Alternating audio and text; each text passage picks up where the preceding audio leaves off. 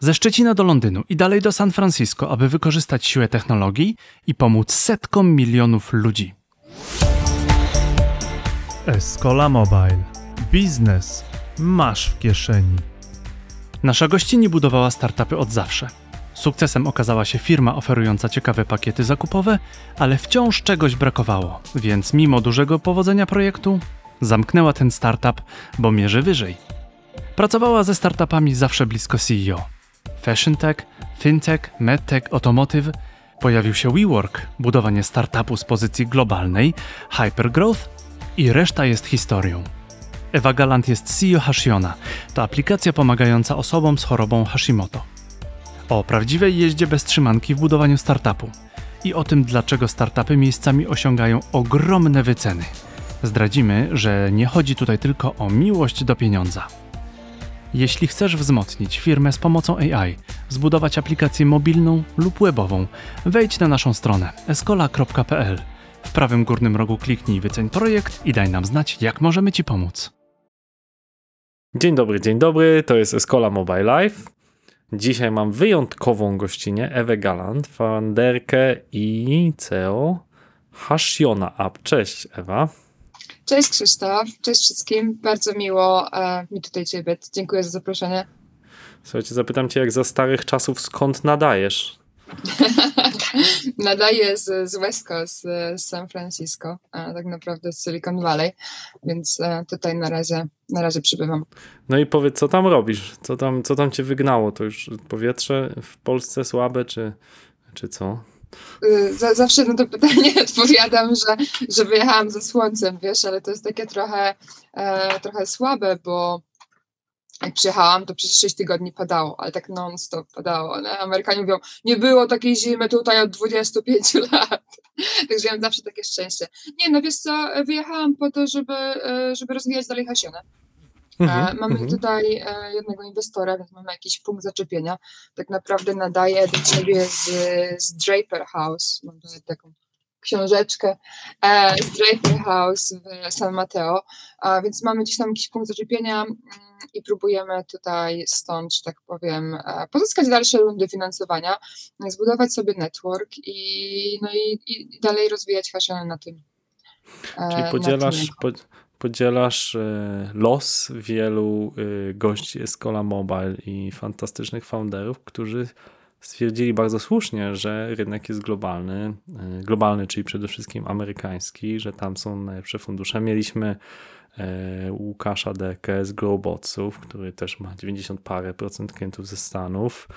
E, wszyscy znamy historię Stefana Batorego, który też właściwie tam pomieszkuje slash mieszka. Pewnie jeszcze kilku byś tam wymieniła. Którzy... Od zawsze. Tak, wiesz co, w zasadzie to Fajnie, że o tym wspominasz, bo Stefan był jedną z takich osób, która mi powiedziała już chyba rok temu, czy dwa lata temu, jak zakładałam Hasionę.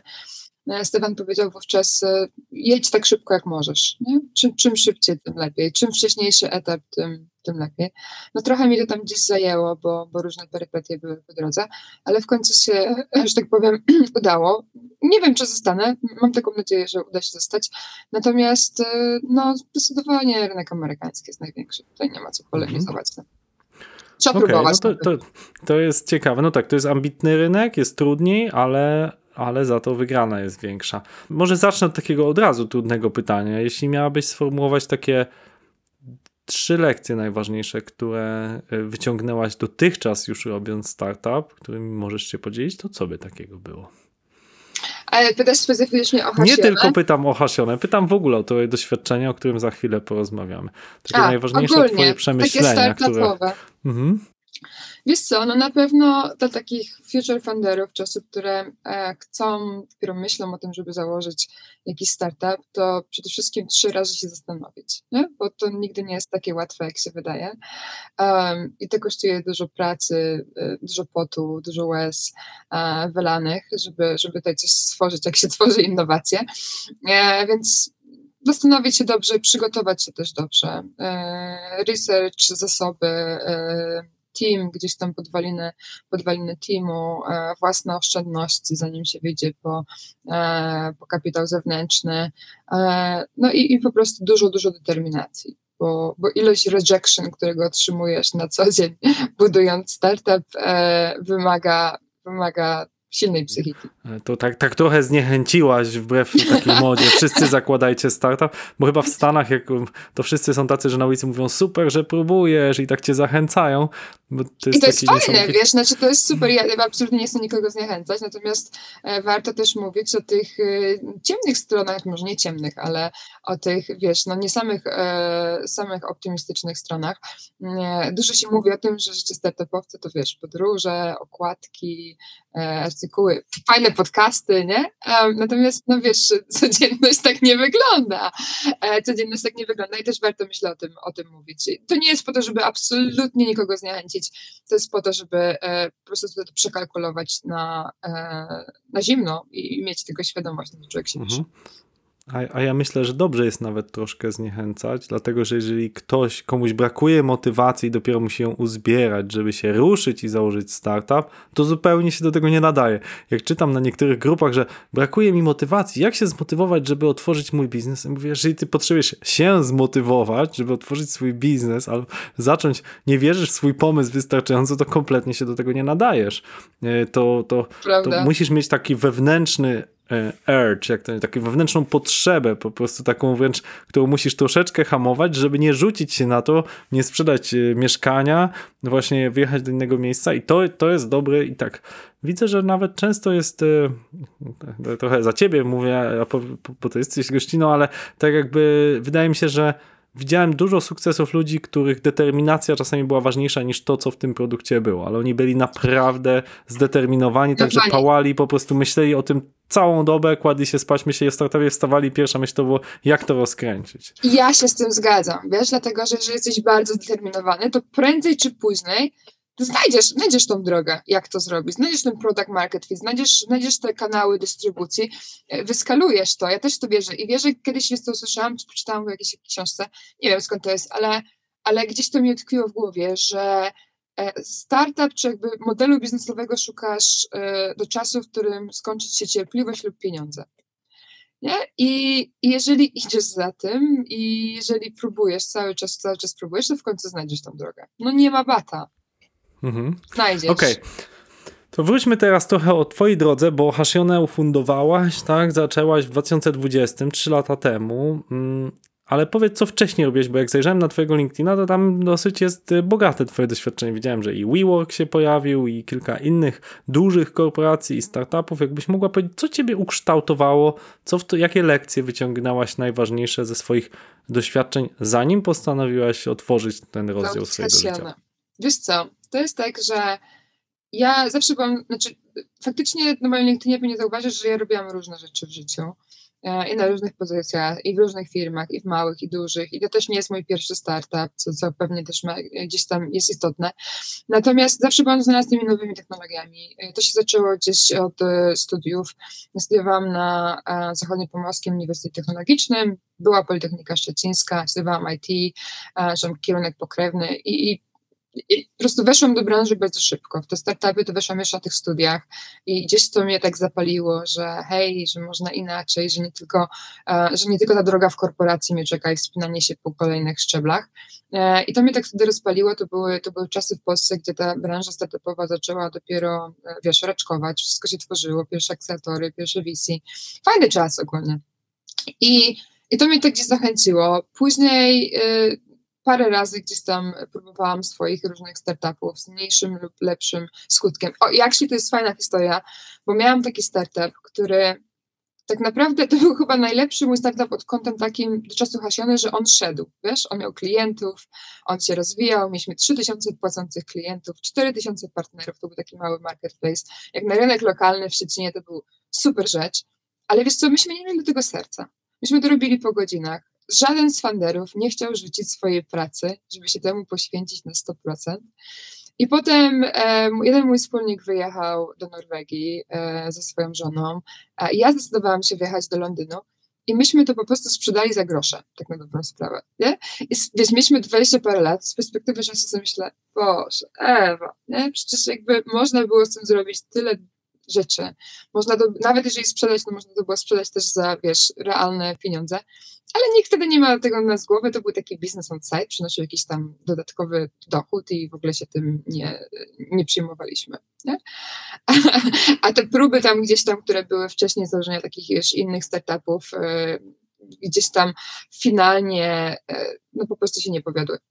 Natomiast wracając do mojego doświadczenia, e, ja szybko jakoś po studiach, 2-3 lata może pracowałam na rynku w Polsce i, i zaraz wyjechałam do Wielkiej Brytanii i tam tak naprawdę e, budowałam sobie tą karierę trochę od zera. E, no bo wiadomo, i język, i status imigranta, więc trzeba było się e, gdzieś tam przebić przez to wszystko. Dużo pracowałam jako kontraktor ze startupami blisko CEO i to mi pozwalało to mi pozwalało się uczyć, bo ja przeszłam przez różne branże, od wiesz, startupów, fashion techu, przez fintechy, przez blockchain na wczesnym etapie, przez medtechy, potem robotic process automation, jakiś e, automotive, nie? Także mam taki przekrój tych branż, ale to mi pozwalało to, że, że to był taki też mój driver, że ja lubię zmieniające się środowisko, lubię się uczyć, więc przechodząc przez różne branże, po prostu miałam możliwość e, tej nauki. Aż doszłam do tego etapu, gdzie miałam też kontrakty wyjazdowe, dużo podróżowałam i to był też fajny lifestyle, e, fajne pieniądze też za tym szły, ale w pewnym momencie się obudziłam pewnego dnia i stwierdziłam, kurczę Ewa, ale przecież ty się nie uczysz, już więcej się nie uczysz. Tu przychodzisz z tego miejsca, jesteś tym problem solver, e, jakieś tam ludziom problemy rozwiązujesz, natomiast nie masz się od kogo uczyć. I to był taki moment, w którym zapragnęłam zobaczyć zobaczyć, co się tak naprawdę w tych startupach dzieje dalej, wiesz, jakby przy, przy, e, przy skalowaniu, po serii B i tak dalej.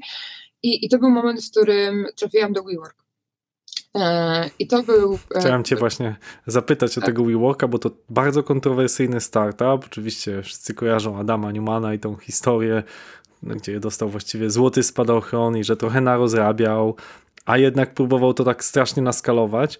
Natomiast jestem ciekaw, jak to wyglądało od wewnątrz, z perspektywy właśnie tam średniego szczebla menedżera, jak to od, od, od środka było. Wiesz co, to jest też trochę tak, że ja byłam takiej dosyć y, mało, y, mało typowej pozycji, bo ja byłam na pozycji expansion managera e, WeWork, co oznacza, że a my byliśmy poza całymi strukturami i geograficznymi, i tymi typowymi e, departamentowymi.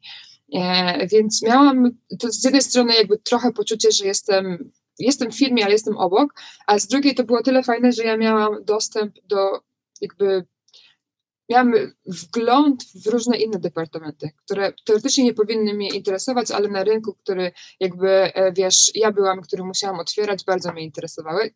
Ja też jestem osobą, która lubi się uczyć, więc again, korzystałam z tych możliwości.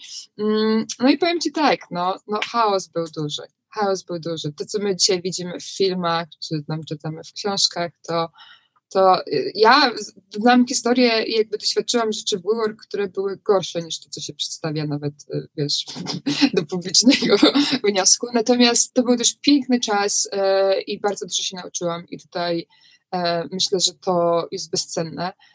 Myślę, że żadne, żaden MBA nie da mi tyle wiedzy, który mi dał WeWork. E, szczególnie będąc w środku w momencie, w którym, a ja trafiłam do WeWork, jak, jak WeWork był w hypergrowth, nie? jak pieniądze mhm. leciały, mm.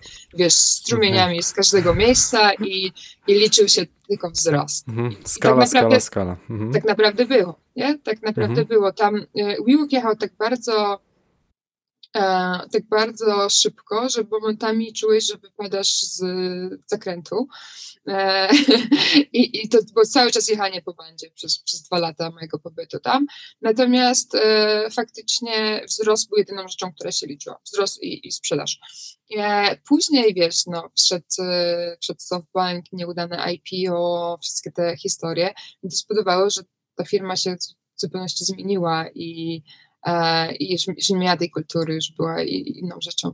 E, dużo nauki. Ja też nie o wszystkim mogę mówić. Ja czas jestem pod NDA jeszcze przez co najmniej dwa lata. E, myślę, że, że jak kiedyś umówimy, wiesz, po tym czasie, to ja chętnie powiem o doświadczeniach, które były wewnątrz. Natomiast na dzisiaj, dzisiaj nie, nie, nie mogę publicznie mówić. Natomiast y, again, świetny czas, bardzo dużo nauki. Z punktu widzenia fundera też jakich błędów nie popełniać. E, chociaż znowu, nie? Jakby można Adama w różny sposób oceniać, ale mówi się o Golden Parachute, ale wiesz, no, czy on wyszedł źle na tym? Ma dzisiaj nowy startup, który zainwestowały największe venture capital, e, waluacja też poszła super. No to ja jest wiem, ważne, amerykańska. Tak, amerykańska kultura mówi też o tym, że jeżeli położyłeś startup, czy no jak to my ładnie, jak ja ładnie określam tutaj Adama, trochę narozrabiałeś, no to yy, to wcale nie, jeżeli wyciągnąłeś z tego wnioski, miej jakiś czas, to wiele osób, amerykańskich inwestorów powie, ok, on przeszedł tą drogę, nauczył, nauczył się może się. coś, e, może pewnych lepiej. rzeczy uniknie, tak. E, będziemy też znamy już tą osobę, wiemy na czym będziemy tą osobę pilnować, tak? Czego, czego nie pozwolimy e, Adamowi Newmanowi zrobić, tak? To jest też ważne, bo już lepsze jest czasami znane zło niż nowa osoba, która jeszcze się nie spodziewa. A faktycznie no, zjawisko hypergrowth wśród startupów jest niezwykle unikalne. Bardzo mało osób tego autentycznie doświadczyło, e, a myślę, że jeszcze mniej nadal chcę to powtórzyć. To znaczy, jak popatrzysz na historię wielu tych hypergrowthowych founderów, no to im się kompletnie życie zmienia. Niektórzy odeszli, zajęli się lifestylem, y, sadzą drzewa albo wypasają kozy, bo już nie chcą wracać do tych wszystkich traumatycznych przeżyć, które doświadczyli. Do Ameryki Południowej jako instruktor jogi albo tak. Kajta, nie? Tak, tak. Jest, i powiem Ci tak, a propos właśnie WeWork, jest, e, ja cały czas utrzymuję bardzo bliski kontakt z ludźmi, z którymi pracowałam w WeWork na, na różnych, w różnych krajach nawet. I za każdym razem, jak o tym rozmawiamy, to każdy mówi, że jest to najlepsza przygoda życia ale nie róbmy tego mhm. więcej. nie? I to jest, to jest, to jest dobre podsumowanie. Okay. Dużo, dużo nauki, ale już jakby nie chciałbyś przez to przechodzić jeszcze raz. Mhm. E, to, czego okay. na pewno mnie nauczył, jest to, jest sprzedaż. Um, mhm. To naprawdę WeWork był tworzony w takiej typowo amerykańskiej kulturze sprzedaży. I to jest, to jest bardzo unikalne. To jest to, to jest po prostu fenomenalne. I ja tego się tam nauczyłam, więc to jest e, naprawdę dobre. Natomiast wiesz co, wracając tej kultury um, fake it till you make it, bo ty do tego nawiązujesz przy tych funderach, nie wydaje ci się, że to już się kończy, że następuje taka era, że zaczynamy rozliczać funderów. Ja wiem, Adam jeszcze jakby założył ten startup i zebrał rundę przed krachem, przed recesją, ale zobacz, co się teraz dzieje i pisze o um, Elizabeth Holmes, e, zobacz, co się dzieje z innymi tymi startupami, które e, padły. Jak się rozlicza, i to też już prawnie, tak? Funderów, którzy mhm. po prostu. Tak, tak. Idą do więzienia. Idą do więzienia. Tak, mhm. cała historia między JP mhm. Morgan a Frank, nie? Jakby. Mhm. Więc y, wydaje mi się, że to też nawet w Stanach już się zmienia. Y, mhm. Zaczynamy już trochę inaczej to patrzeć. Mhm. A jak ty to oceniasz? Czy uważasz, że to dobrze, że jednak trochę poprzez te wyższe stopy procentowe no i pewne nauki, które wyciągnęliśmy, y, że trochę utarto nosa tym founderom, to dobrze czy źle z twojej perspektywy? Co, no zależy jak mnie zapytasz, jeśli zapytasz mnie jako mhm. fundera, no to oczywiście, że źle, bo, bo wiesz, rynek jest tyle ciężki, ciężej zbiera się pieniądze i, i ogólnie jest ciężko. Natomiast o, obiektywnie, jakbym miała stanąć obok i, i jakby powiedzieć, to wydaje mi się, że to jest dobry kierunek. E jest mniej po prostu tego BS, nie? E, mniej mówi się, e, bardziej się rozlicza tych funderów z wyników, bardziej jesteśmy racjonalni w tych wycenach i w tym wszystkim, co się dzieje. Może to jest dobry kierunek. Może, może ten hype właśnie, wiesz, który był napędzany w takich firmach jak WeWork pokazuje, że niekoniecznie tędy droga i, i skupmy się trochę na tych produktach i, i sprawmy, żeby one były dobre. Hmm. No tak, tak. No i no też chcę powiedzieć, że w Polsce też mamy tego e, duże odpryski, bo jednak jak zdarza mi się być na różnych imprezach startupowych i podchodzą do mnie różni founderzy z pomysłem zazwyczaj, mhm. gdzieś na tych akceleracyjnym mhm. etapie. Mm, no i opowiadają mi, piczują mi swój pomysł. Zdarza mi się, że któryś mnie zainteresuje i pytam, no dobrze, no to jeśli miałbym zainwestować, nie wiem, 200 tysięcy złotych, to ile dostanę udziałów? Mhm. No i bardzo często słyszę wycenę, która jest, jest e, e, no dużo wyższa, no bo wycena Escoli w tym momencie to jest 20 parę milionów złotych. Tak? No, jakiś mnożnik EBITDA jest, no i te EBITDA za lata tam 2020, 2022. Tak, to jest tam skumulowana EBITDA tam, nie wiem, z 4 milionów. A, a on mi powiedział właśnie swój pomysł, który de facto mógłbym wziąć, no bo już mi go powiedział i to jest wszystko, co ta osoba ma. Oczywiście ma też wizję, determinację, to te wszystkie ważne aspekty. Mm. i chcę dużo więcej, żeby wycenić plus. I No, to mnie czasami trochę szokuje. Ja rozumiem, że fundusze są wspomagane jakimiś zewnętrznymi pieniędzmi i że i rozumiem też, mieliśmy świet, świe, e, można znaleźć w internecie świetny wykład Michała Rokosza, czym jest growth investing, że tak naprawdę ta wycena nie ma znaczenia tak bardzo, jeśli on osiągnie ten swój sukces. No, ale na Boga, jeśli ja jestem prywatnym inwestorem, który ma też wspomagać mentoringowo, etc., etc., no to ja muszę mieć szansę naprawdę niesamowitego mnożnika i też mno, pomnożonego przez wartość oczekiwaną, że tą wizję naprawdę uda się zrealizować, dowieść. na co szanse Tak. są bardzo małe. Jest to, Krzysztof, tak, i ja cię zupełnie rozumiem, tylko też jakby jak postawisz się w, w butach Fandera, e, to wiesz, że my nie możemy inaczej często.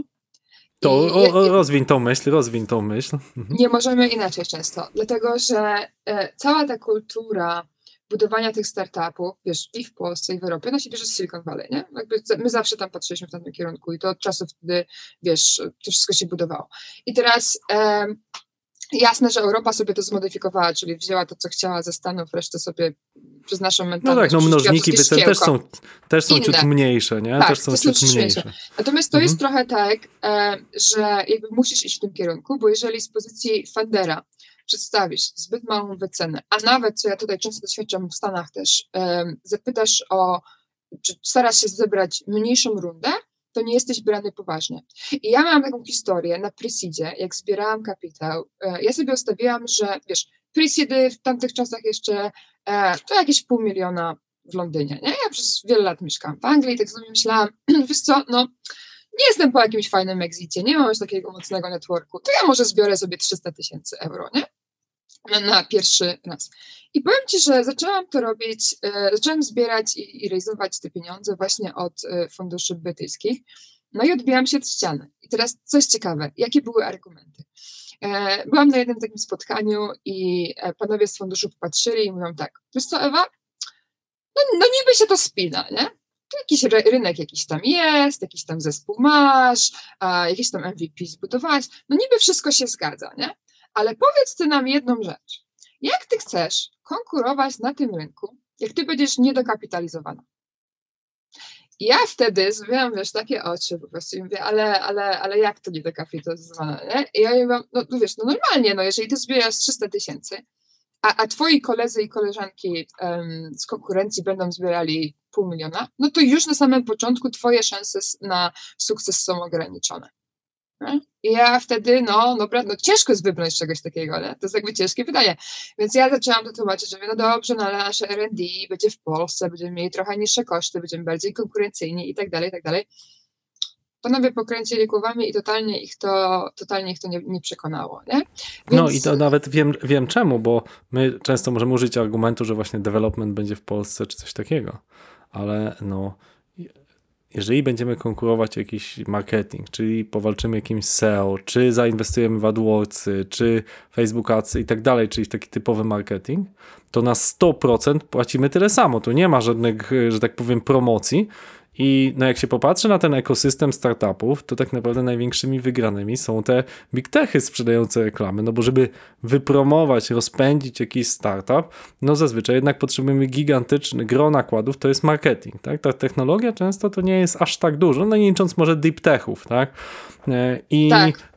No i tutaj nie ma promocji, nie ma żadnych zniżek na Facebook Adsy i na Adsy, więc faktycznie masz rację. Ty wymyśliłeś ten sam pomysł. Okej, fajnie, że zrobiłeś 30% tańsze R&D, ale zapłacisz tyle samo za marketing i, i może I ci brakować, tak? I dokładnie, i te firmy właśnie sprzedają te słynne kilofy, nie? o których się e, często mówi, e, że wiesz, my startupowcy biegną za gorączką złota, a to są panowie, którzy sprzedają kilofy i wychodzą często tym lepiej. E, no i właśnie, i to jest, wiesz, to jest, to jest ta perspektywa Fandera, że musisz mieć tego świadomość, że okej, jeżeli zbierzesz za małą rundę, fajnie, wszyscy będą zadowoleni, y, wiesz, na tym pierwszym, drugim etapie, no ale nie będziesz konkurencyjny, nie będziesz w stanie konkurować z tymi firmami, które gdzieś tam, a szczególnie w Stanach, kiedy te wyceny, teraz oczywiście są oczywiście bardziej zoptymalizowane, ale wcześniej były po prostu gigantyczne, nie? I z funderem, nie tylko z Polski, ale wiesz, z Europy zebrałeś powiedzmy na tym y, seedzie, nie wiem, milion, półtora miliona złotych, a twoi, twoja konkurencja w Stanach już na samym początku zebrała 3-5 milionów, no to wiesz, ciężko jest z tym konkurować. Tak jak mówisz, te koszta marketingu, wszystkiego innego są takie same, development można robić taniej. Mhm. Okej, okay, to porozmawiajmy o Hashionie, o aplikacji, która właśnie narodziła się w Twojej głowie około 3 lata temu. E, skąd pomysł i co to właściwie robi? Skąd pomysł, co to właściwie robi?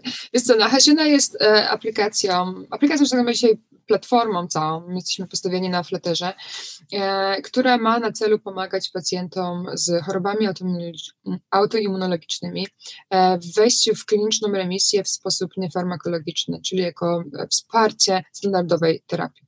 I teraz to wszystko może brzmieć bardzo mądrze, ale do czego się to sprowadza, nie? Um, więc tak, naszym pierwszym produktem i jakby pacjentami, którymi my się skupiamy, to jest e, pacjenci z Hashimoto i niedoczynnością tarczycy i my pomagamy tym pacjentom zmienić styl życia, bo w chorobach autoimmunologicznych dużo osób na przykład na cukrzycę? I wszyscy wiedzą, i to jest ogólny knowledge, że w cukrzycy no, fajnie dostajesz tą insulinę, bierzesz, ale też musisz się skupić na diecie i na aktywności sportowej. Tak. jest podobnie... Koniec cukru. Koniec cukru dla cukrzyków. Wiem, moja tak. mama jest cukrzykiem typu drugiego. E, I no faktycznie, właśnie. no teraz technologia, tylko jako dygresję muszę powiedzieć, że technologia jest niezwykła, bo w tej chwili już czujniki e, bipczą, bo to dla mojej mamy jest deal breaker, znaczy bipczą, jeśli ten poziom cukru spada poniżej pewnego poziomu przekracza i to jest dla nas jako dla rodziny wielka, e, wielka pomoc. Tak? I widzę, że to się co więcej upowszechnia, że ludzie chodzą z tymi glukometrami jakby w, nie tylko z chorobami, także no technologia jest tutaj dowodem na to, że, że robimy jakiś progres. Okay. Czyli choroby immunologiczne, ale bez farmakologii. To brzmi bardzo ciekawe dla mnie. Dla mnie. Znaczy mhm. nie bez farmakologii, jako wsparcie okay. farmakologii standardowej. Nie? To już sprostujmy, mhm. bo, okay. bo to jest istotne. Okay. Natomiast e, no tak, no dzisiaj się coraz więcej o tym mówi i coraz więcej pacjenci też są świadomi. Prawda jest taka, że my to widzimy po naszym researchu nawet, a przypuściliśmy nawet beta tak ponad 30 tysięcy pacjentów, że więcej niż 70% tych pacjentów, którzy tylko przyjmują leki, wciąż odczuwa objawy choroby. I to jest dlatego, dlaczego my to robimy, dlaczego staramy się ich, ich wesprzeć. I, I wiesz, to jest taki temat, którym ja mogę rozmawiać przez trzy godziny, więc to ty musisz mi tutaj stopować, mm-hmm. kiedy, kiedy okay. mam przestać. Chciałbym, żebyś troszeczkę głębiej weszła i opowiedziała, no bo okej, okay, słyszymy y, choroba Hashimoto, choroby autoimmunologiczne. Jest aplikacja, która ma w czymś nas wspierać podam zły przykład, ale tak, żebyś mogła troszeczkę obronić, dlaczego twoja aplikacja jest potrzebna. E, zły przykład, jest niezwykle modne ostatnio, w Stanach to już chyba jest bardzo modne, i do Europy doszło ta e, intermittent fasting, to jest chyba post przerywany. I jest do tego masa aplikacji, które mówią ci, że o, do 10 nie możesz jeść i, od 18, i do 18 też już nie możesz jeść, możesz sobie to przesunąć. Ja zawsze zachodzę w głowę, co więcej ta aplikacja może mi powiedzieć, bo jakby budzik też spełnia tą funkcję.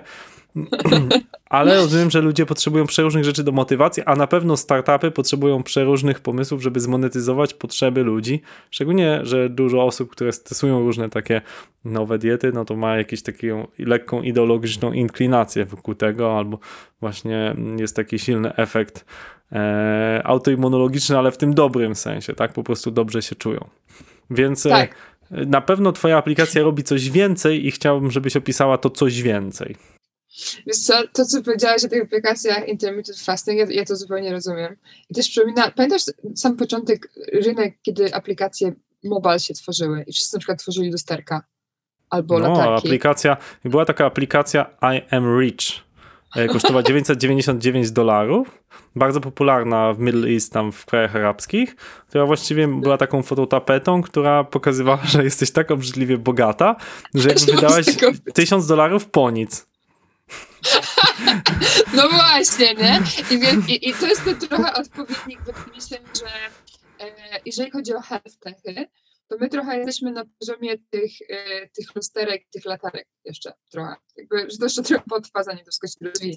Natomiast jeżeli chodzi o samą Hesionę, e, tutaj masz dwie potrzeby, które my adresujemy e, najbardziej. Czyli cały zmiana lifestyle'u to jest jedna z najbardziej komplikowanych rzeczy ever, nie? Jakby behavior change. I to nie, nie ma znaczenia, czy ty próbujesz się uleczyć z Hashimoto, czy ty próbujesz rzucić palenie, czy pić no to, wodę regularnie. To prawda, tak, tak, to prawda. To jest... jest człowiek, jego motywacja. To prawda. Bardzo znam dużo osób, które są świetne w zmianie swojego zachowania e, w teorii, czyli na przykład albo w kupieniu nowych butów do biegania. O. O, no właśnie, O. właśnie, właśnie. To jest to. E, Więc To, teraz, to, to dużo znam takich osób, gorzej jest takich, które faktycznie umieją na stałe zmienić swoje zachowanie. Tak? Tak. I teraz wiesz, jeżeli dołożysz do tego przy chorobie autoimmunologicznej wszystkie aspekty, bo my mówimy tutaj tak, dieta, która jest ciężka o tyle sama w sobie, że jest pełna wykluczeń, już na samym starcie. Potem dochodzi aktywność sportowa, która powinna być regularna, ale nie może być każda aktywność sportowa, bo czasami możesz sobie zaszkodzić bardziej niż nie, jeżeli masz chorobę autoimmunologiczną. E, Dalej dochodzimy do e, tematów takich jak unormowanie wszystkich niedoborów, które masz, a ci pacjenci w wielu latach często mają mnóstwo niedoborów. E, To trzeba najpierw zbadać, to trzeba uzupełnić. Później mówimy o stresie. Stres to podwyższony kortyzol. Ludzie często no po prostu nie myślą o tym, także tam są procesy e, medyczne za tym. Podwyższony kortyzol zaburza ci jakby rozbalansację, wszystkie prace, e, wszystkie No procesy tak, w właściwie jest destrukcyjny dla, dla naszego układu odporności. Są Mhm. nawet pierwsze jakieś tam wskazania, że być może może nawet blokować wchłanialność lewotyroksyny, więc to już mówimy o takich twardych rzeczach. E, No i dalej To jest teraz nie wiem, co do mnie powiedziałaś, ale rozumiem, że stres jest szkodliwy. Może tak to podsumujmy, okej?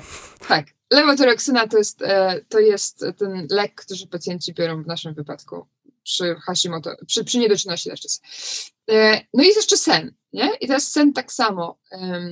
Zaburzenia snu, czy jakby niespanie w nocy, niespanie odpowiedniej ilości godzin, dla tych pacjentów to najczęściej 8-9 godzin, e, powoduje, że zaburzasz pracę działania przysadki. Taki mały organ tutaj. Mhm. I to jest Tak, mało to właśnie wydziela te... te... Tak. Mhm. Właśnie. Przysadka odpowiada za, za e, regulację wytwarzania e, hormonów tarczycy. Czyli to przysadka daje ci sygnał, kiedy tarczyca powinna odpowiednie hormony wypuścić, wyprodukować. Więc to jest tak mnóstwo różnych procesów, które musisz skoordynować, a, że to jest po prostu ciężkie. I teraz, jeżeli bierzesz pod uwagę pacjenta, który e, jest permanentnie zmęczony, e, śpi po 12 godzin, bo jest niewyregulowany, e, ma mgłę mózgową i depresję, to on sam tego po prostu nie zrobi. I teraz on to powie, jeszcze musisz dołożyć personalizację, bo każdy pacjent z chorobą autoimmunologiczną ma trochę inny experience. experience w kontekście takim, że no wiesz, masz 45 różnych objawów, część pacjentów będzie miała ich y, 12, część będzie miała 16, część będzie miała 36, a inni będą mieli tylko 3, ale te najgorsze na przykład, nie? Więc, e, więc tak naprawdę my pomagamy w tym, żeby skoordynować twój lifestyle w taki sposób, żeby to było jak najmniej bolesne dla ciebie i też jak najbardziej do ciebie, do twojej kondycji zdrowotnej, do twoich przyzwyczajeń, do twoich upodobań. E, Więc naprawdę personalizujemy e, To, co opisałaś, y, faktycznie jest już troszeczkę bardziej skomplikowane niż nie możesz jeść do 10 i nie możesz jeść po 18, nie? Tak. To, to, to pełna zgoda, bo mamy taką, jeżeli dobrze, dobrze rozumiem, to, to, to- jest, tak jak powiedziałeś, już portal, nie tylko aplikacja, która mm, no jakby odpowiada, musi połączyć wiele kręgów, które są bardzo istotne dla mojego życia i to nieistotne bardzo, tylko wręcz mogą stanowić o nie wiem, długości mojego życia, tak? Twoim samopoczuciu i o tym, czy będziesz miał inne choroby autoimmunologiczne za 2 czy 3 lata, nie? I teraz widzisz, tak jak mówiłam ci, jesteśmy trochę na, na etapie tych lusterek e, w tych aplikacjach medycznych, tak trochę jest E, i wiesz, ten rynek się bardzo rozwija, myślę też tutaj rozwój AI i, i GPT i tak dalej spowoduje, że to wszystko podskoczy również w tej dziedzinie. E, To jak ja bym, wiesz, widziała Hasione za parę lat do tego, co jest dzisiaj, My dzisiaj mamy produkt, który już nawet sprzedajemy na rynku i tak dalej, natomiast ja ciągle myślę wewnętrznie o tym, że to jest takie wciąż rozwinięte MVP, a tam, gdzie ja chcę być z tym produktem i, i jak bardzo wkraczać, wiesz, wchodzić w, w to życie pacjentów, to, to jest zupełnie dwie inne rzeczy. Ale to wszystko musi być, musi się odbywać stopniowo, nie? Tego po prostu nie Mhm. da się zrobić skoro. No, myślę, że y, akurat jeśli chodzi o health tech, to mało która dziedzina nie będzie, jakby, to jest, to będzie jedna z najbardziej dotkniętych dziedzin przez te zmiany, bo faktycznie, jeżeli chodzi o leczenie ludzi, oczywiście jest to sprawa bardzo indywidualna, ale też zarazem masowa, to znaczy, no, ludzi, którzy mają cukrzycę chyba w samej Polsce to jest około 2 milionów, jak nie więcej. Tak. E, I Tak e, samo no z jakby- Hashimoto.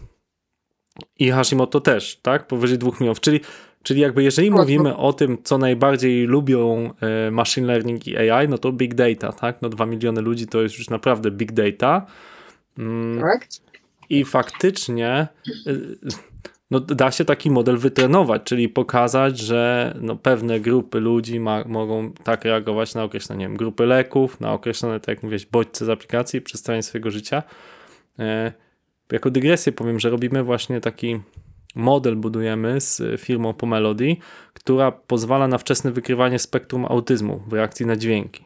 No i to faktycznie Super. wydaje się mieć duże szanse sukcesu, dlatego że no, yy, no jesteśmy w stanie stwierdzić potem, tak, że ta osoba ma spektrum autyzmu no, w postaci badań z psychologiem, ta osoba nie ma, przebadać te dwie grupy, no i mieć takie wczesne, jakby odwrócić ten model, wytrenować, wyblackboxować Cudowne, te wyniki Cudowne. i, naprawdę. i wcześniej przewidywać i wskazać. Oczywiście nie jesteśmy w stanie diagnozować, broń Boże, ale jesteśmy dość wcześnie wskazać, że z dużym prawdopodobieństwem warto, żeby to dziecko udało się na jakieś badania możliwe wcześniej, żeby coś z tym zrobić. E, Więc no, mi się wydaje, że to, o czym mówisz, to, to AI naprawdę będzie miało zastosowanie, takie, takie naprawdę. W co, w, ja w to, mocno, w to mocno wierzę i tak samo jak wierzę w to, że a, diagnostyka na wielu szczeblach, nie tylko w autyzmie, ale nie tylko w wiesz, chorobach autoimmunologicznych, czy to, ale w wielu innych obszarach, może być wykonywana z domu. No umówmy się, wiele różnych chorób, wystarczy, że zrobisz badania krwi. Mamy dzisiaj do tego, wiesz, e, kity, możemy je wysyłać ludziom do domu, nawet nie musisz nigdzie iść, po prostu masz jakąś właśnie aplikację, czy jakiś tam portal, testy i wszystko jest jasne.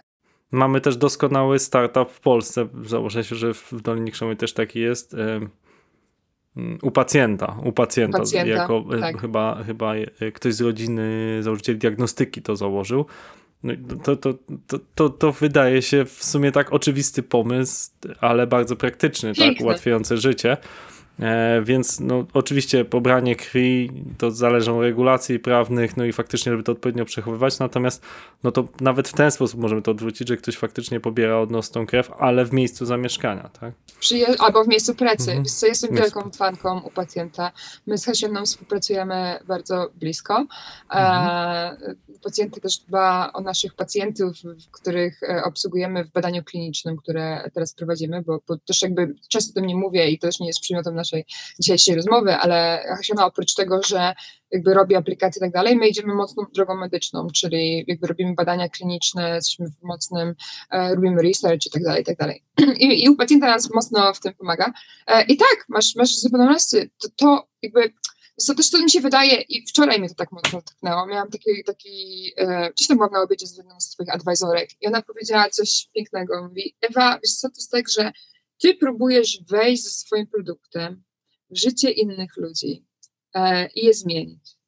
A to nie jest ten. Yy, znaczy, znaczy, nie, inaczej, ona powiedziała, przepraszam. Ona właśnie powiedziała, że, to, że ja próbuję przyciągnąć tych ludzi, żeby przyszli do mojego produktu e, i zmienili swoje życie. Nie? A to powinno być odwrotne. To powinno być tak smoothless, że ty nawet tego nie odczuwasz, że ten produkt wchodzi w twoje życie i pomaga ci, wiesz, na bieżąco, w ten sposób, że taki sam sposób, jaki masz procesy, nie wiem, myjesz zęby, otwierasz kalendarz, otwierasz pocztę i tak dalej.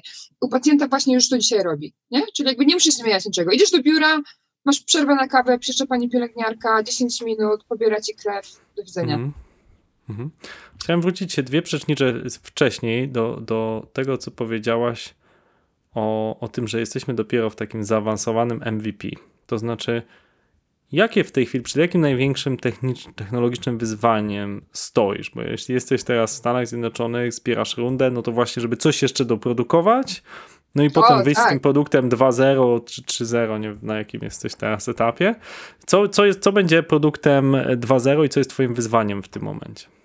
Ja mam e, w głowie roadmap na kolejnych kilka lat, e, więc, więc na pewno. Natomiast to, co na dzisiaj największym takim e, krokiem dla nas, to na pewno AI, AI personalizacja dalsza.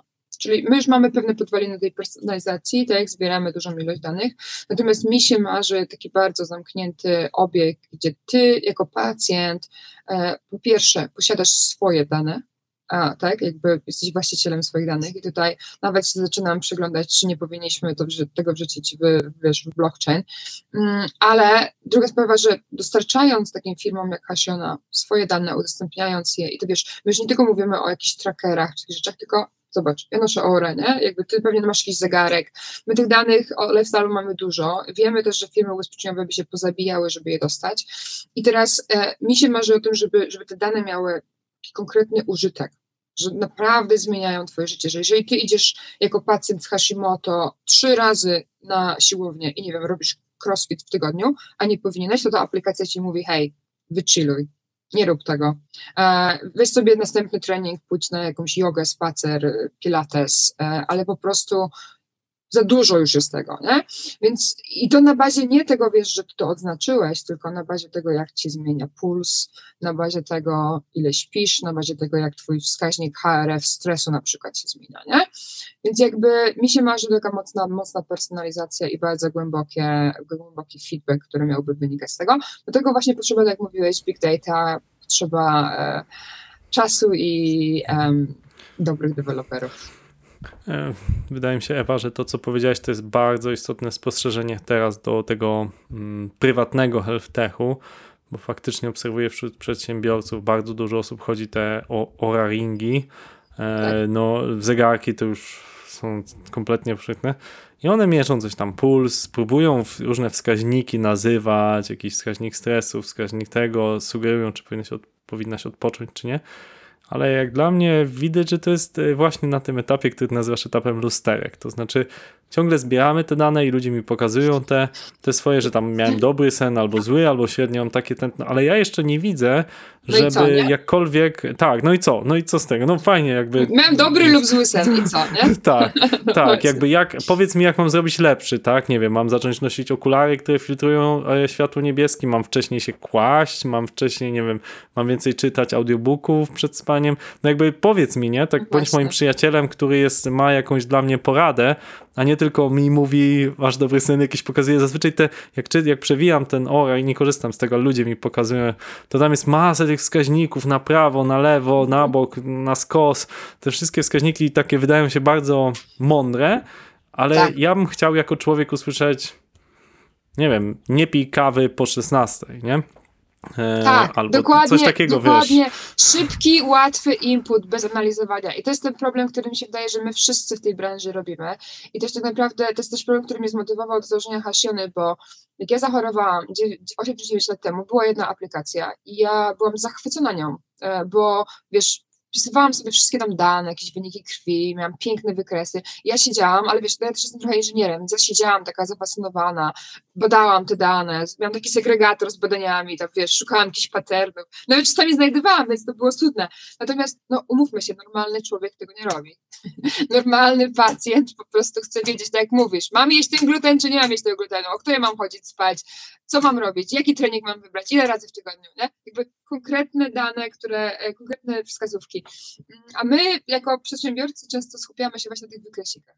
Szukamy tych patternów, staramy się tu zrobić. Ale to wydaje mi się wynika z tego, że jakby ciągle bardzo mało jest yy, tych danych kontaktowych jednak, nie? W sensie ja rozumiem ideę twojej aplikacji teraz dzięki tej rozmowie, bo ona ma być trochę jak ten E, pierścień, wywładcy pierścień, on ma w jednym miejscu gdzieś mi te dane zbierać. To, co próbuje zrobić Apple Health, ale też trochę nieudolnie, czyli, czyli żebym ja, jeżeli posyłam te, dostaję te wyniki krwi, dostaję pewne markery, że nie wiem, brakuje mi takich witamin, makroelementów, mikroelementów, to ja mogę to gdzieś mieć, bo w tej chwili to jest oczywiście, no dostałem to na kartce, zwyczaj wydruk albo jakiś znak w systemie i, to, i, i, i w sumie nie wiem, co z tym zrobić, więc idę do tego eksperta, do tego human intelligence do tego lekarza. On mówi, o, pan musi więcej brać witaminy D3 i proszę rozważyć jeszcze witaminę B6. Dokładnie. E, no i żelazo wszystko... niskie, także proszę jeść buraki, nie? I to jest super, jeżeli ja do niego pójdę, do tego lekarza. Albo jeśli się suplementuje, no to tam e, Sandoz jest taki chyba startup, pols chyba polski tak, nawet, że, polski, że tam polski. dobierze mi suplementy.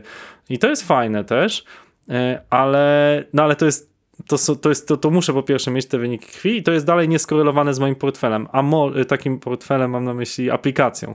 A byłoby tak. super, gdyby to ze sobą rozmawiało i właśnie mogło stworzyć jakiś mój obraz, ale po prostu nie mamy do tego jeszcze technologii właśnie, wydaje mi się, która ze sobą Byś rozmawia. Wszystko nie? w jednym miejscu. No, mhm. dokładnie tak jak mówisz i wiesz, i teraz pomyśl o tym, że jak idziesz do tego lekarza i on ci interpretuje te wyniki badań, wiesz, to też nie jest taki rocket science, to wszystko da się zalgorytmizować.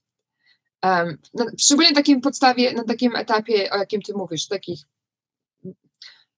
interpretacji badań krwi, nie? Bo jeżeli, wiesz, tam przyjdziesz z jakimś MRR i będą patrzeć, czy, nie wiem, masz jakieś guza w mózgu i tak dalej, no to już jakby trochę, to też są, też są algorytmy, które to robią dzisiaj, nie? Jakby rozpoznawalność. No ale to już jakby wymaga duża odpowiedzialność, wiesz, wymaga jakiegoś tam czynnika ludzkiego, żeby chociaż lekarz to zatwierdził, co ten algorytm zrobi.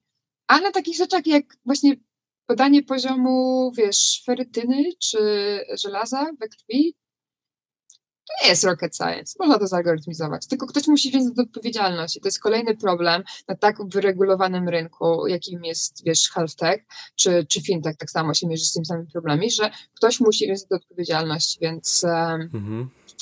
No, myślę, myślę jest... że powiedziałeś ważne hasło, klucz, czyli właśnie wyregulowany rynek. Dane medyczne są bardzo prywatne, bardzo wrażliwe i powiedziałaś e, parę minut temu, że Oczywiście ubezpieczyciele, firmy ubezpieczeniowe by się dały pozabijać o te, o te dane, ale i pewnie y, i, i, i nawet nasze banki, które nas obsługują, by chciały wiedzieć, czy my jeszcze pożyjemy długo, czy nasze fundusze inwestycyjne, etc. Ale no, mi się wydaje, że słusznie, one są chronione. I w mhm. Europie są chronione bardzo, chyba w Stanach Zjednoczonych to tak troszeczkę luźniej podchodzą do tej ochrony danych. Trochę e, tak. Ale, ale, ale, ale tak, ale wciąż one są, y, myślę, że nie przypadkiem zdefragmentyzowane. To znaczy, nie ma tego, nie przypadkiem nie ma tego portfela takiego, używam słowa portfel wirtualny, tak? Tak jak mamy do niego przypisać nasze karty, tak samo moglibyśmy mieć przypisane nasze wyniki. E, I e, no właśnie, dlaczego tak jest? Dlaczego tak jest? Ja uważam, że to powinno być wszystko e, scentralizowane, bo to jest też ogromny błąd i na tym traci, tracą wszyscy, tracimy wszyscy, no bo wiesz, jeżeli twój lekarz ogólny, gdziekolwiek dzisiaj jest, on nie wie, że ty robisz badania krwi gdzieś powiedzmy mm, prywatnie, nie wie, że miałeś jakiś tam zabieg 5 lat temu i tak dalej, to wszystko jest połączone, to też nie ma, nie ma możliwości wychwycić na przykład pierwszych symptomów jakichś chorób. Więc to jest wszystko na naszą szkodę. Natomiast oczywiście ważne jest to, gdzie te dane miałyby być, e, wiesz, przechowywane, kto miałby mieć do nich wgląd i wszystkie te problemy, które się łączą z privacy. Więc ja jestem wielkim zwolennikiem tego, że pacjent powinien te swoje dane posiadać. Nie nawet firma, tylko to pacjent powinien, e, to powinno być wszystko zdecentralizowane na tym etapie, że ja jako pacjent mam wgląd wszystkie swoje dane od narodzenia, wszystkich jednostek, które gdzieś tam coś, wiesz, e, przypisywały mi jakieś leki, czy wykonywały jakieś zabiegi. Natomiast to ja powinnam podejmować decyzję, komu je udostępniam. Jeżeli ja dzisiaj chcę się podzielić nimi z M-Bankiem, bo dadzą mi, I don't know, duży, e, dużą zniżkę na, na kredyt, no to może warto, ale to ja muszę podjąć tę decyzję, nie? Ja nie chcę, żeby ktoś te moje dane sprzedawał, wiesz, za moimi plecami. To brzmi trochę, to co mówisz, e, brzmi trochę, e, wyczuwam w tym trochę takiej ideologii, nazwijmy to decentralizacyjno-blockchainowej, mhm. że to ja mam władzę nad swoimi danymi. To się chyba jednak nie przyjęło. Przyznaj, że Big Techy bardzo nie lubią, żebym ja, Krzysztof Wojewódz, miał dostęp do tego, jakie ciasteczka zbieram, jakie w ogóle są dane o mnie.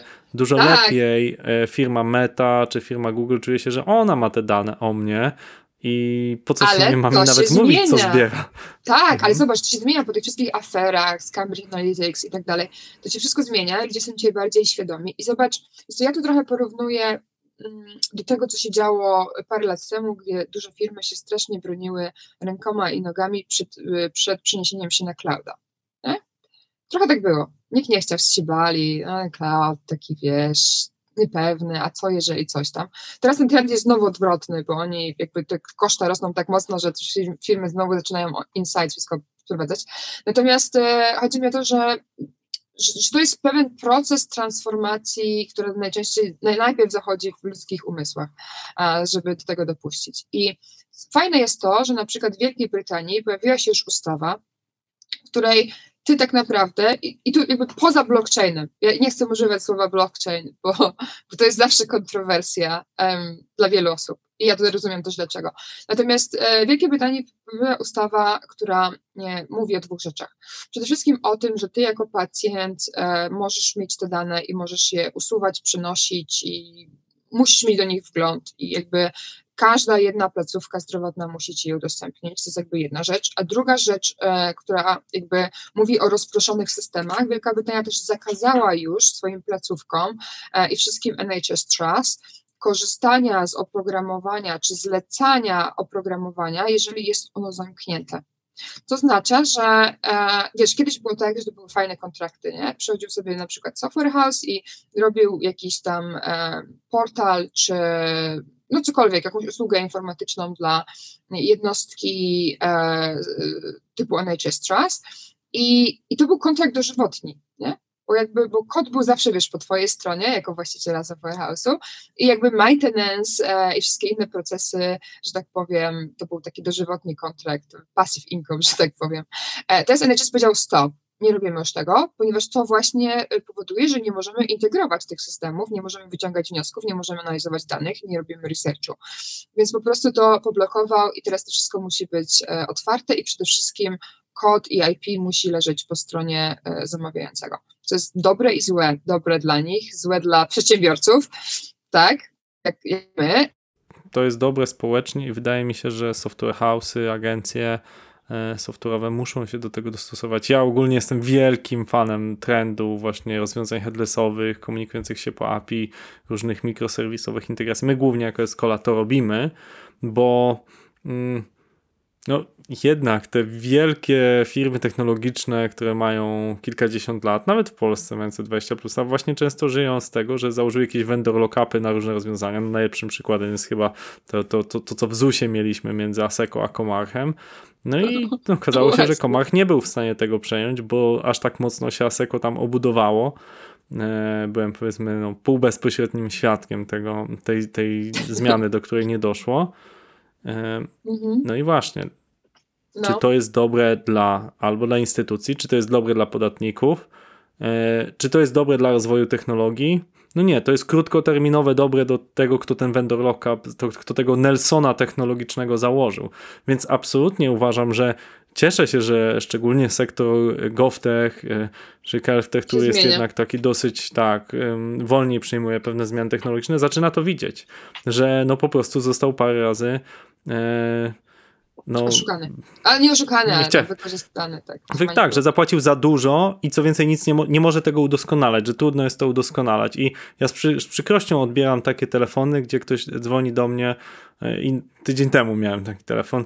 E, no słuchaj, musimy poprawić tą aplikację, bardzo dzisiaj byśmy ją zmienić, no ale tam jest tak zasadzony ten dostawca i taki system nam zabudował, który z niczym nie rozmawia i w sumie jest każdy boi się tego dotknąć, że to się rozpadnie, więc albo musimy zbudować to właśnie w architekturze mikroserwisów, jakiegoś takiego właśnie takiej digital transition, takiej cyfrowej transformacji, albo nic z tego nie będzie. No i ja mówię, kurczę, no chcę pomóc, no ale wiem, że wasz budżet nie pozwoli na zbudowanie tego na nowo, więc to, co zazwyczaj staramy się jako Escala robić, to po kawałeczku wybieramy i budujemy te mikroserwisy, zaczynając od najważniejszych rzeczy, aż powstaną te integracje. Ja w to, ja, ja w to wierzę, jak chyba mało kto w tym kraju, że e, mikroserwisy, API i otwarta, transparentna komunikacja nas e, technologicznie uratuje, uratuje jako branżę. Uratuje. No. no ale to jest super, że ty mówisz. Wiesz co? Ja często przydam taki, taki przykład też e, a propos braku integracji systemów.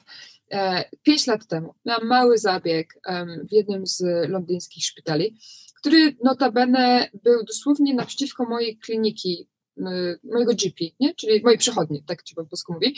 Dosłownie ulicę po drugiej stronie. I wiesz, ja miałam ten zabieg i po tym zabiegu przychodzi lekarz i wręcza mi dwie koperty. Nie? I ja tak patrzę do niego i mi daje te dwie koperty i się pytam go, co to, nie? to jest takie trochę dziwne, że wiesz, lekarz wyręcza mi koperty. Słyszałam, że to działa inaczej, ale whatever. Pytam się go, co jest w tych kopertach i on mówi, no tutaj mamy e, pełną rozpiskę zabiegu, co zostało wykonane, żebyś wiedziała i e, no wszystkie szczegóły odnośnie, tak? Czyli taka twoja karta, powiedzmy, wydrukowana na, na one pagerze. E, I ja mówię, dobrze, dlaczego dwie? A mówi, jedna jest dla ciebie jako pacjenta, a druga jest dla twojego GP. I ja tak patrzę na niego i mówię, ale ty chcesz, żebym ja poszła z tą kopertą i zaniosła to do mojego GP. Nie? Jakby naprzeciwko mam klinikę i ty chcesz mi powiedzieć, że w XXI wieku nie ma żadnej integracji i pacjent wychodzi z kopertą, w której ma list do swojego GP, nie? No nie ma, a e, słuchaj Ewa, nie dostała, no ty długo już nie mieszkasz w Polsce, ale płyty CD z dokumentacją medyczną to nadal jest całkiem dobry standard przekazywania komunikacji. E, nie, no pewnie, no nie wiem co z nią zrobić z tą płytą CD, więc zawsze proszę, żeby na maila albo zrobić zdjęcie, przynajmniej telefonem. Okej, żebyśmy to sobie nie zaczęli bajdurzyć, tylko chciałbym jeszcze, żebyś podsumowała właśnie te dwa słowa na temat tego, czym będzie Hashiona w przyszłości. Wspomnieliśmy dużo o, o właśnie AI, o tym jednym portfelu, takim jednym pierścieniu, który będzie spał. Jakbyś mogła jeszcze na zakończenie powiedzieć, jak ty widzisz Hashionę za 5 Za lat? parę lat, za, za pięć Mhm. lat, za pięć, a to jest dobry horyzont, za pięć, dobra. Więc wiesz co, widzę na pewno jako taki digital hub, e, który będzie rozwiązywał problemy e, pacjentów i personalizował wszystkie aspekty życia dla pacjentów z chorobami autoimmunologicznymi, czyli nie tylko jeżeli chodzi o pacjentów z Hashimoto, niedożylnością tarczycy, ale również wszystkimi innymi i pewnie będziemy zaczynać od insulinoporności i PCOS, to są takie bliskie kobiece e, problemy bo często występują wspólnie z Hashimoto. Natomiast to, o czym też ja mówię e, głośno często, to jest to, że moja wizja na Hashimoto jest taka, że ja bym chciała też prowadzić instytut badawczy, który by prowadził stale badania w różnych aspektach chorób autoimmunologicznych, bo dzisiaj się tego po prostu nie robi i robi się, znaczy inaczej, nie robi się tego na dużą skalę, nie ma to budżetów, a jak są, to wszystkie najlepsze zespoły badawcze na całym świecie pracują tylko i wyłącznie nad cukrzycą. Mnie to doprowadza do frustracji, e, bo jest kilkadziesiąt chorób autoimmunologicznych, którym nikt się nie przygląda, a ci pacjenci też cierpią i jakby, wiesz, no trzeba to zaadresować. Więc ja widzę schemę z jednej strony jako digital hub, który będzie pomagał głęboka personalizacja każdego twojego aspektu życia i wszystko w jednym miejscu, z drugiej strony najlepsze zespoły badawcze, które będą starały się rozwiązać pewnego rodzaju problemy, które się wiążą z tymi chorobami. Taką mam Piękna, szaloną piękna, wizję. piękna rozmowa o, z Ewą Galant o przyszłości, o healthtechu, o tym jak AI może zmieniać nasze dane medyczne, no i o tym, że to my jako pacjenci, jako klienci powinniśmy mieć władzę nad naszymi danymi. Dzięki Ci Ewa. Dzięki Krzysiek, bardzo było mi miło. Do usłyszenia. Escola Mobile. Biznes masz w kieszeni. Dziękujemy za Twój czas i za to, że spędziłeś go z nami. Technologia, medycyna to medtech. Medtech potrafi budować, medtech potrafi zmieniać i medtech potrafi pomagać innym ludziom. Do podcastu zapraszamy najlepszych. Zdobywamy ich wiedzę. Nagrywamy to wszystko i wypuszczamy w postaci audio, wideo, bloga, nawet shortsów. Tylko dlatego, abyś mógł się zainspirować do zmiany, do czegoś nowego, do rozwoju. Jeśli zainspirowałeś się, zainspirowałaś się tym podcastem, prosimy podziel się nim z innymi. Udostępnij link do podcastu na Facebooku, LinkedInie, Twitterze, opowiedz o nim swoim znajomym. To jest 153 odcinek podcastu Escola Mobile. Gościliśmy Ewę Galant, CEO Hashiona. Rozmawialiśmy o rozwoju medtechu, startupach i budowaniu czegoś nowego. Do usłyszenia.